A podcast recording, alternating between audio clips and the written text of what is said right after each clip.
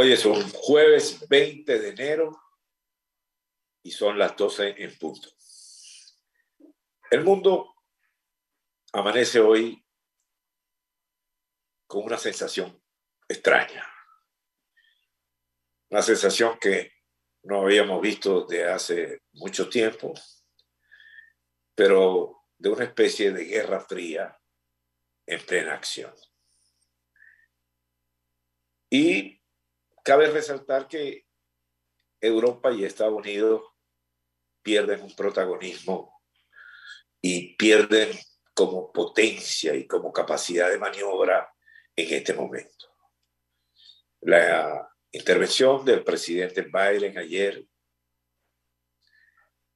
que quiso ser reflexivo, pero la percepción es de debilidad.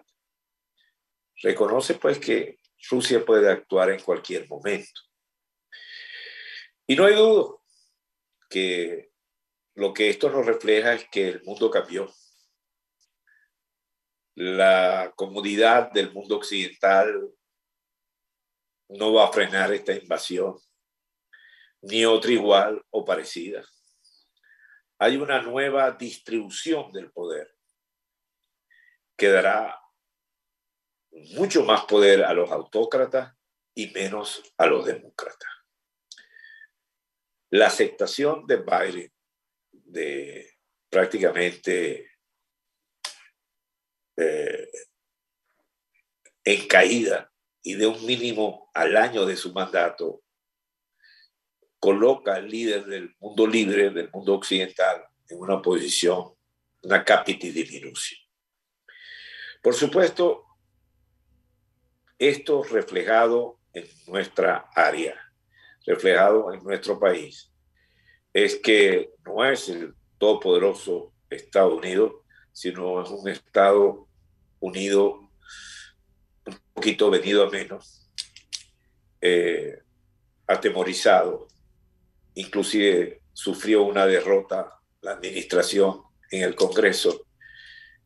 Es decir, eh, no es los Estados Unidos de cuando Kennedy, ni los Estados Unidos cuando Clinton, ni los Estados Unidos en, épocas anteriores.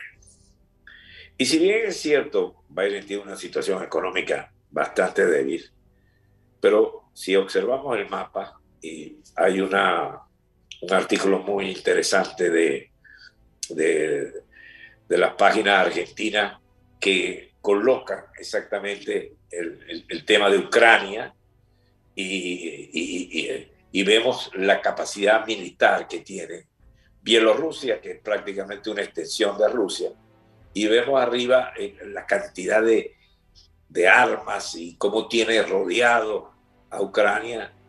Y esta mañana veía en la televisión española una declaración del el presidente de Kiev eh, prácticamente resignado a que pueda pasar algo. Eh, esto va a cambiar, definitivamente va a cambiar la correlación de fuerza en el mundo y nos va a afectar a nosotros. Eh, parece mentira, pero en esta situación tan difícil, Biden hizo ayer mención a Venezuela. Es decir, yo no dudo que sigue estando en la agenda norteamericana dudo es de la capacidad de la acción. De manera que lo dramático para Venezuela sería que el liderazgo de oposición se fracture, que el protagonismo individual vaya sobre el general, porque Miraflores y Maduro no están fuertes. Bueno, lo demuestra la última alocución de Cabello, y los últimos movimientos que ha hecho Maduro, inclusive los desplantes de Padrino. Pero hoy más que nunca la unidad es una necesidad en la oposición. No hay lugar para posiciones individuales.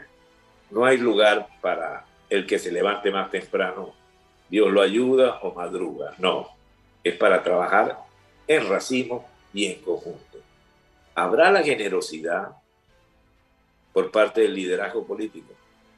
Aprendió el liderazgo político. creo que tiene una tarea que es rescatar la fe perdida. Porque evidentemente en montoneras no se llega a ningún lado. Este es un llamado fundamental al liderazgo político. Atrás quedaron las posiciones individuales, atrás quedaron los egos y el yo voy y el yo. Creo que llegó el momento de pensar en nosotros.